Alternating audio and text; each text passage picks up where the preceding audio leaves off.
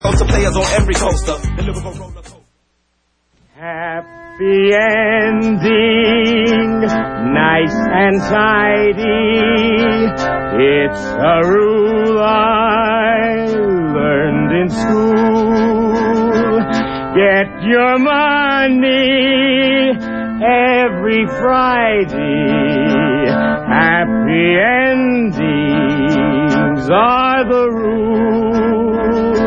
So divide up those in darkness from the ones who walk in light. Light Light 'em up, boys. There's your picture. Drop the shadows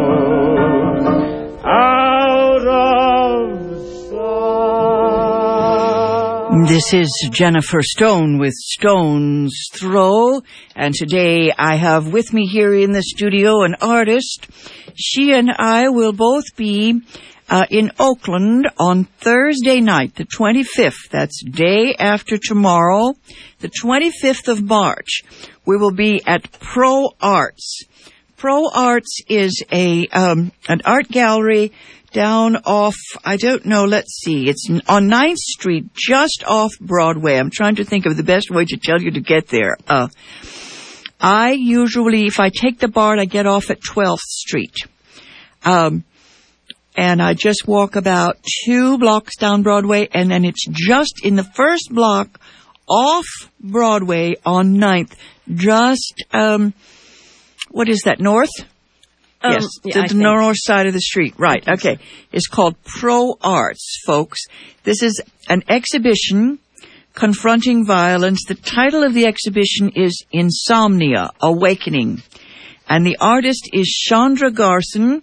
And poets, we have got poets, let's see, besides moi, Jennifer Stone, there's Alta, one of my oldest pals, and Mary Rudge, a dear, dear pal, and the, um, uh, the fourth poet, you pronounce it for me because I'll get it wrong. Patel is her last name. Shailja. Shailja Patel. Anyway, the moderator is Deborah Grace. Give me another help here. Um, Deborah Grace Katab. I tell you, I am just a retard. Anyway, she's she's going to line us up. Uh, now, Chandra, are you going to talk about your work that night? Because I've got your your catalog is absolutely exquisite. I've got to find a way. Uh, how much do these catalogs cost? This is the item that I would buy if I were uh, a- lady with money. It's well under a thousand dollars. Oh, It's for the black and white one. It's twenty five dollars. It has three color ones Okay. thrown in just for good measure, and the full color one is forty five dollars. And both of them have sixty three images and Okay. sixty three pages of text, which is also on the wall. Yeah, it's up there, folks. The difficulty, it's so hard with art. I, I don't really think, I'm not never sure whether I qualify as an art critic. I had an awful lot of art history courses and I am, of course, a worshiper, but my, what is it? Um, I, I have never done, I've never done art criticism, I think twice in print, and I got a lot of furious feedback. What I see in the catalog is my kind of thing. I see blood and myth, and mostly the textures are what fascinate me. The the um, this is the word uh, the tactile quality, the the textures, uh, the touchableness of what you're doing. Uh, I wish you'd tell us a little bit first before we read about specific works. Tell us a little bit how you organize this. You've got 200 artworks in this gallery. Uh, and you put it together how? Um, it's a major retrospective. Most of the work goes back 15 to 20 years. The oldest piece is 22 years old. Um, it represents a lifetime of having made art. Um, I began over 30 years ago as an adult to make Yes. art. And um, it's uh, self curated and um, it's an installation. And what that means is that it works not only in terms of the individual pieces in the show, but all of them go together as giant collage or giant sculpture as one piece, an environment, three dimensional. Uh, when you say major retrospective exhibition, you see, you know, I I am a little bit overwhelmed by the amount because at the front here on the front, you've said that it's a work in progress, uh, but um, it seems to me that it's a lifetime a lifetime of work. That's right. That work in progress is the title of the newsletter that Oh, ProArts okay, puts out. okay. No, no, I, I, I'm led astray. Okay, no, this is you. This is your your work. I I wonder now. It's closing on the 27th, so people, if you don't get there Thursday night to see moi and these other women poets, get down there to see the work itself, uh, because it's closing Saturday night, March the 27th, and uh, let's see, the hours are Wednesday through Saturday, 11 to 5. Yes. Is that right? Okay. That's right. Goodo.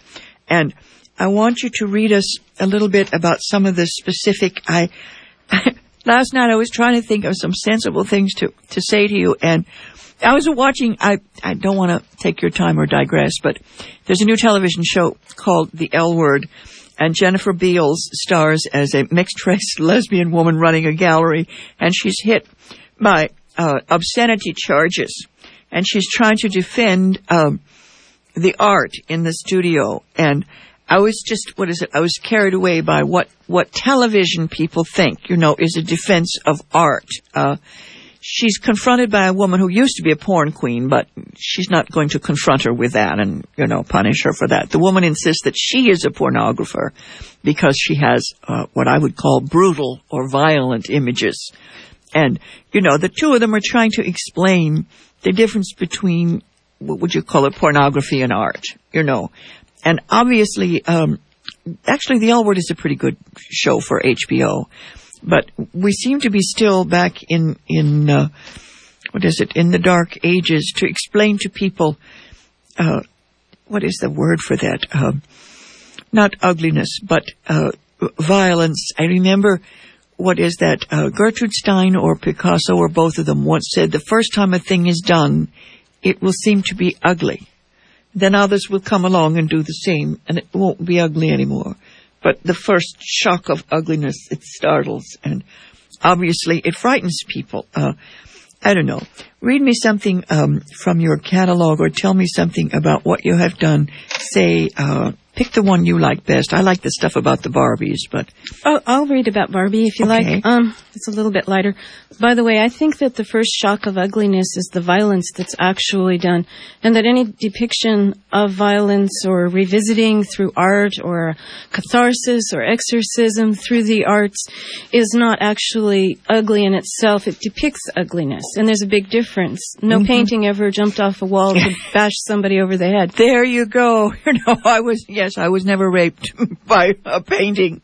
It's so difficult to get that point across. I, I think years ago when I started here, I kept saying, it's just a movie, but that doesn't make it right, so, yeah. right. I, mm-hmm. Yeah, and the point of the exhibition is to get people looking at what they dare not look at in the hopes that by good people looking and listening and knowing, there may begin to be some, some, um, some, some, some beginning of an end to the actual violence. Some When people are willing to open their eyes and address and listen to those who have actually experienced it. integrated.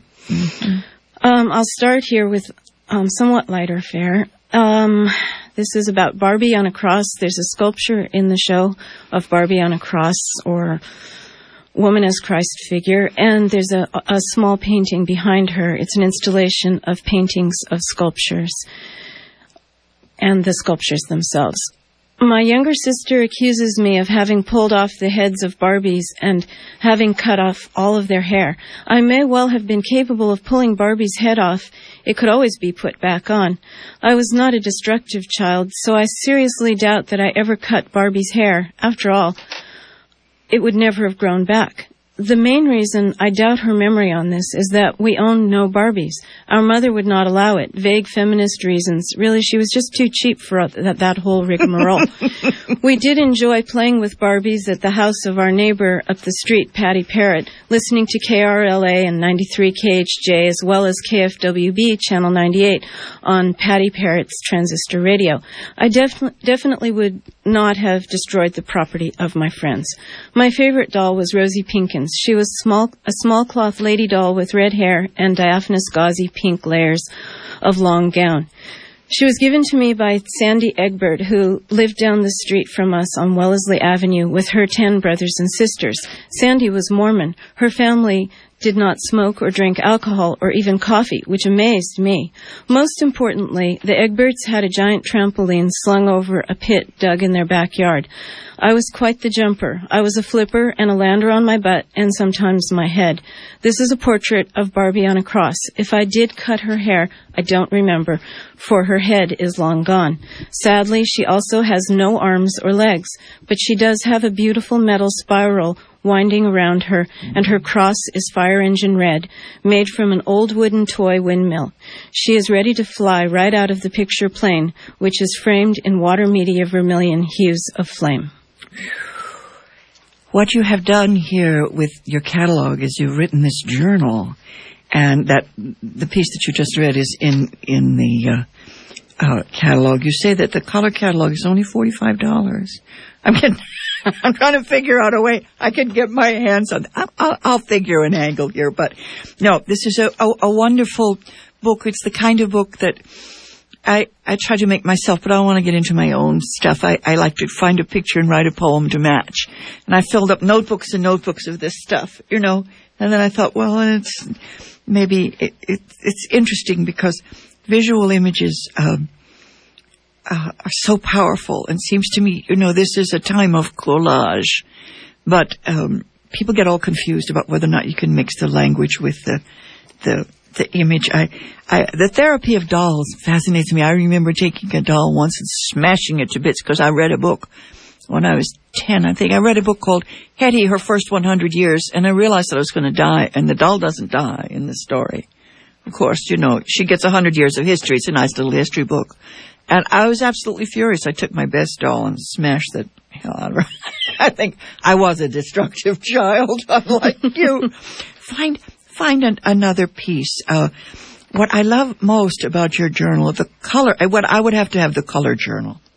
It's the colors of these pieces that you have here that knock me out. Uh, I'm getting to be like, what was it, Toni Morrison? I was reading the other day. She said, I've almost come to the end of pink, mauve, purple. you know, it's like we get hungry for a particular color and I just plaster my apartment with it. I've become a little bit of a crazy lady. Uh, I've taken to um, uh, Christmas tree lights lately. Uh, uh, jalapeno peppers are all over the kitchen. you know, They're beautiful. It looks like a bar in there. Anyway, read me another piece. Okay. This is Chandra Garson, and her work is at Pro Arts. We're going to be there Thursday night. The Art of Listening, and this is with an Adam and Eve painting. I did a series of over 20 Adam and Eves. It is only through talking and through listening that there can be any hope that people will understand one another. Talking is easier to do and to define than listening. Much more complex, listening is a skill, a service, a privilege, and an honor. Listening requires the development of perceptive, interpretive, and empathic ability, the beginnings of compassion. The good listener is required to honor what is told with commitment never to use what is told against the teller.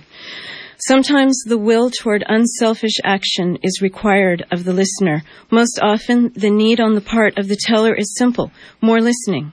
For a while, don't switch the subject back to yourself.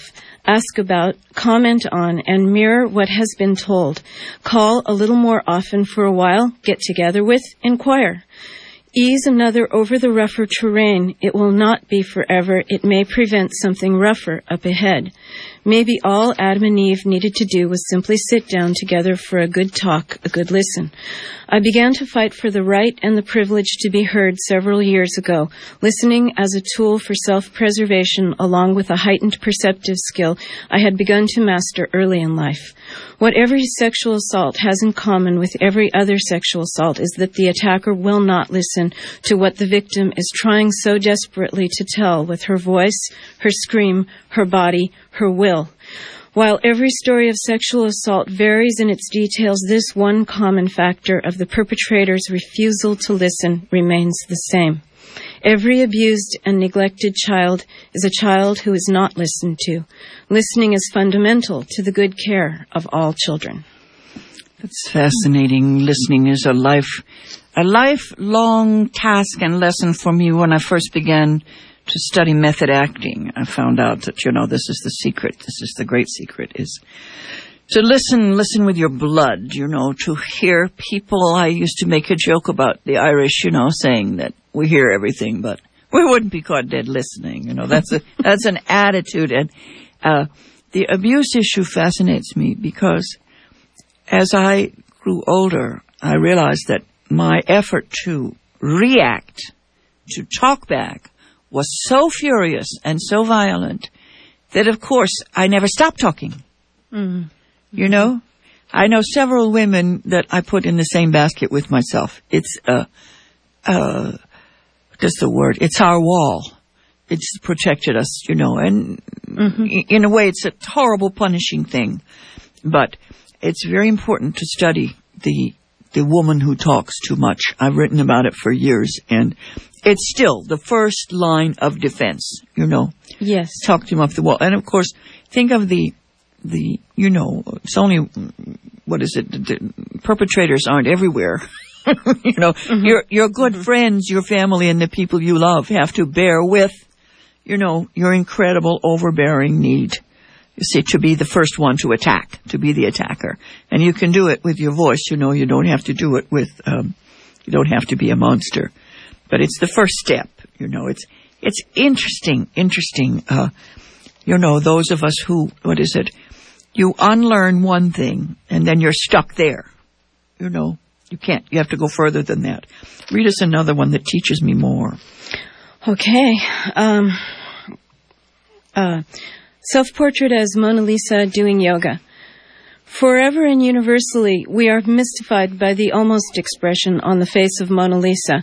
I chose her as my role model early in life. I trained myself to give away almost nothing about my feelings from the expression on my face.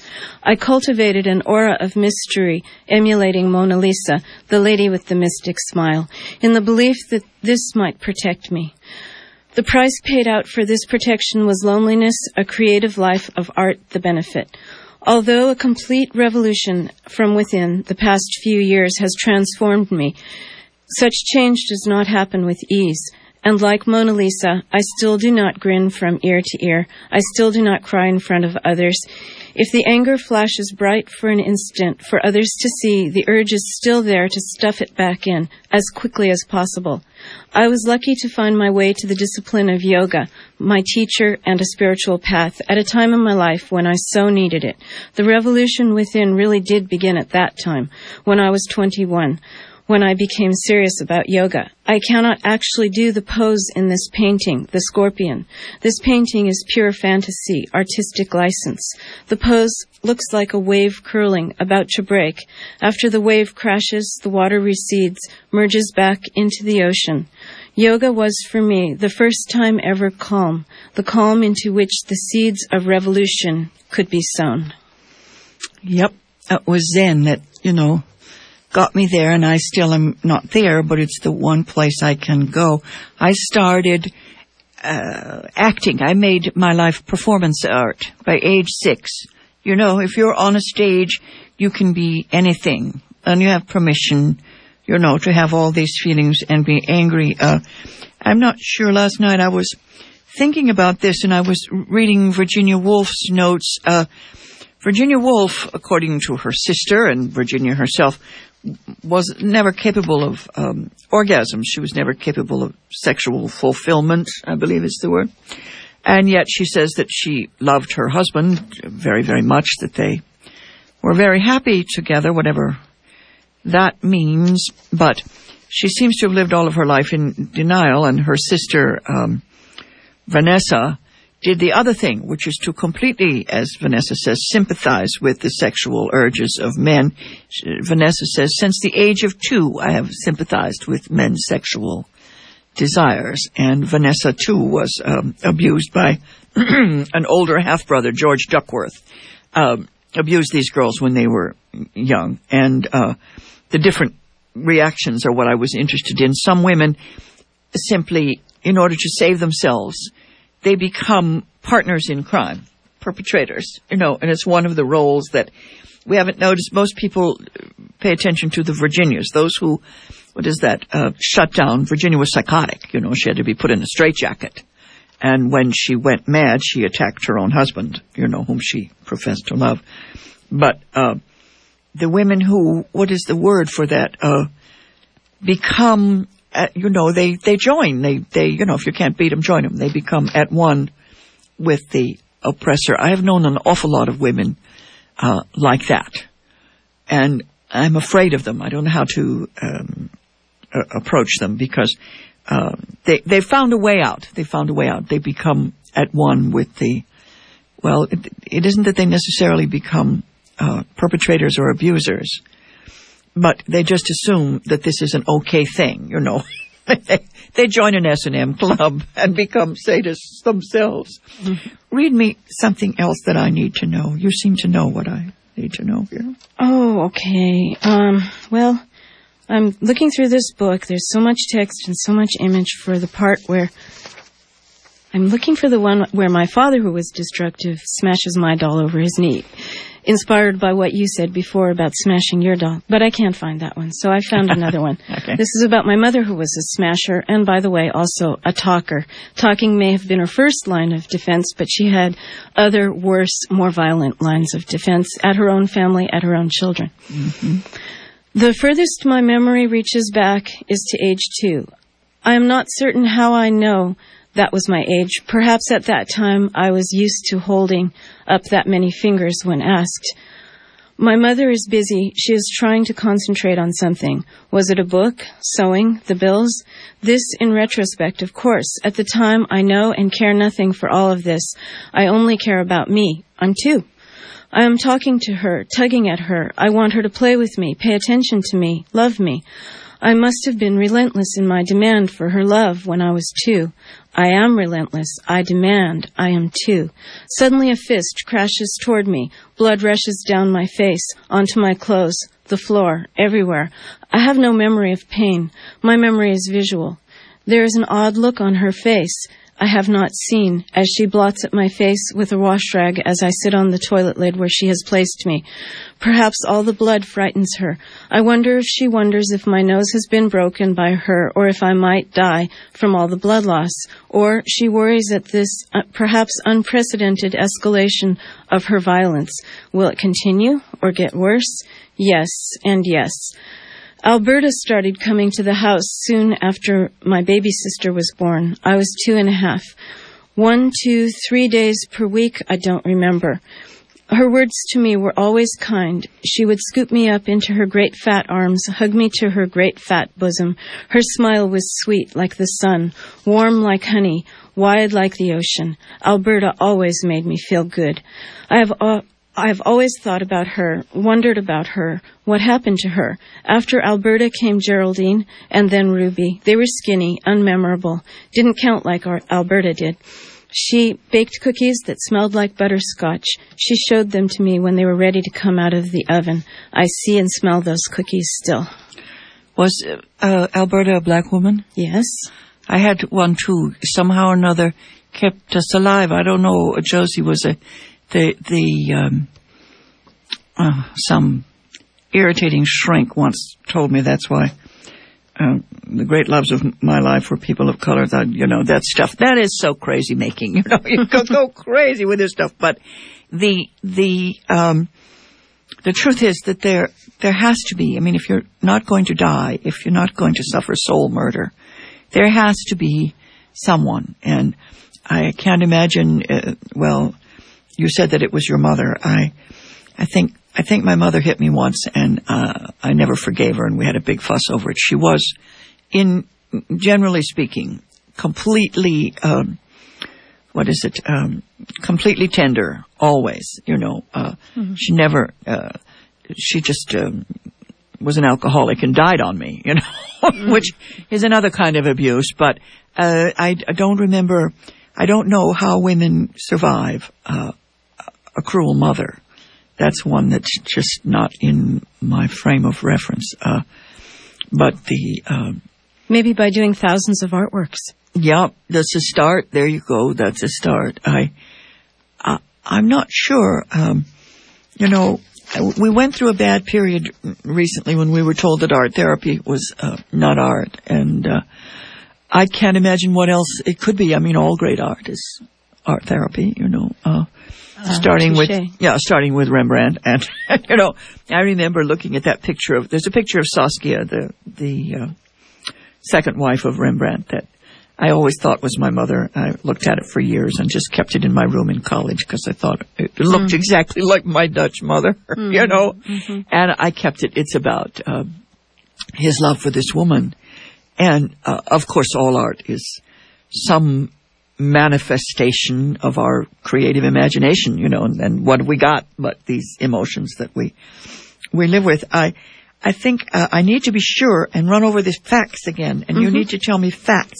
Okay, could we start with the closing reception, or or do you Right. want to start with Thursday Sa- night? well, Saturday night is your closing reception for the it's art not, show. It's not the nighttime. It begins at two o'clock in the afternoon, and it goes until six, seven. Let's cap it off at seven o'clock. Okay, but two till seven on twenty seventh of- March. Yes, that's Saturday, That's and Saturday there will night. be two filmmakers there. Um, Filmmakers. Yes, both of them showing their films about abuse, and one of those filmmakers is Francis Nicara, and the other one is Michelle McGoy.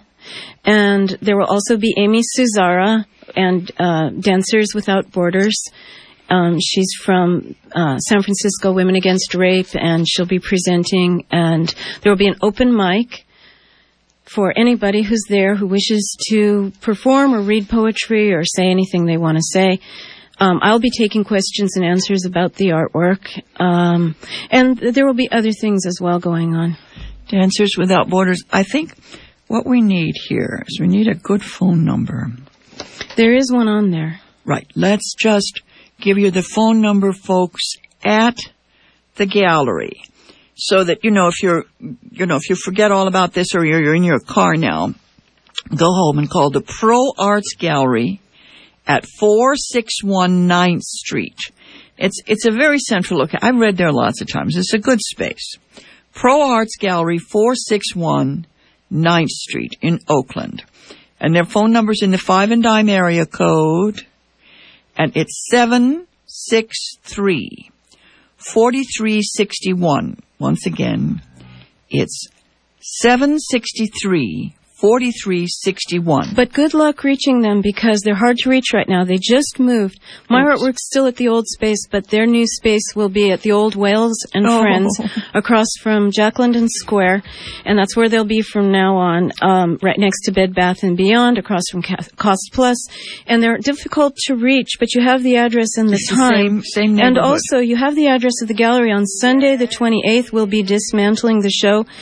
And we'll be loading it up into a big truck, and we'll need all the help that we can get. So if anybody wants to come and volunteer, we welcome you. So Thursday night, it's me and Mary Rudge and Alta, and we'll all be there, and we'll all have oh I don't know maybe maybe a twenty minute reading. Um, I read a piece last week that is similar to the one I'm going to read Thursday night, and uh, uh, Chandra will be there to answer any questions you have about her work, and you can take a look at this catalog, and if you can afford to buy it, well, that's cool. Um, it's an amazing catalog because it's basically a life journal. This is Chandra Garson. The show is called Insomnia or Awakening.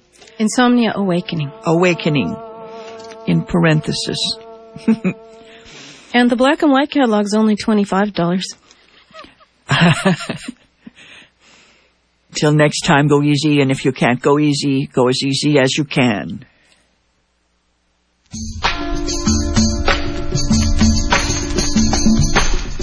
This week on Full Circle, let's talk about health.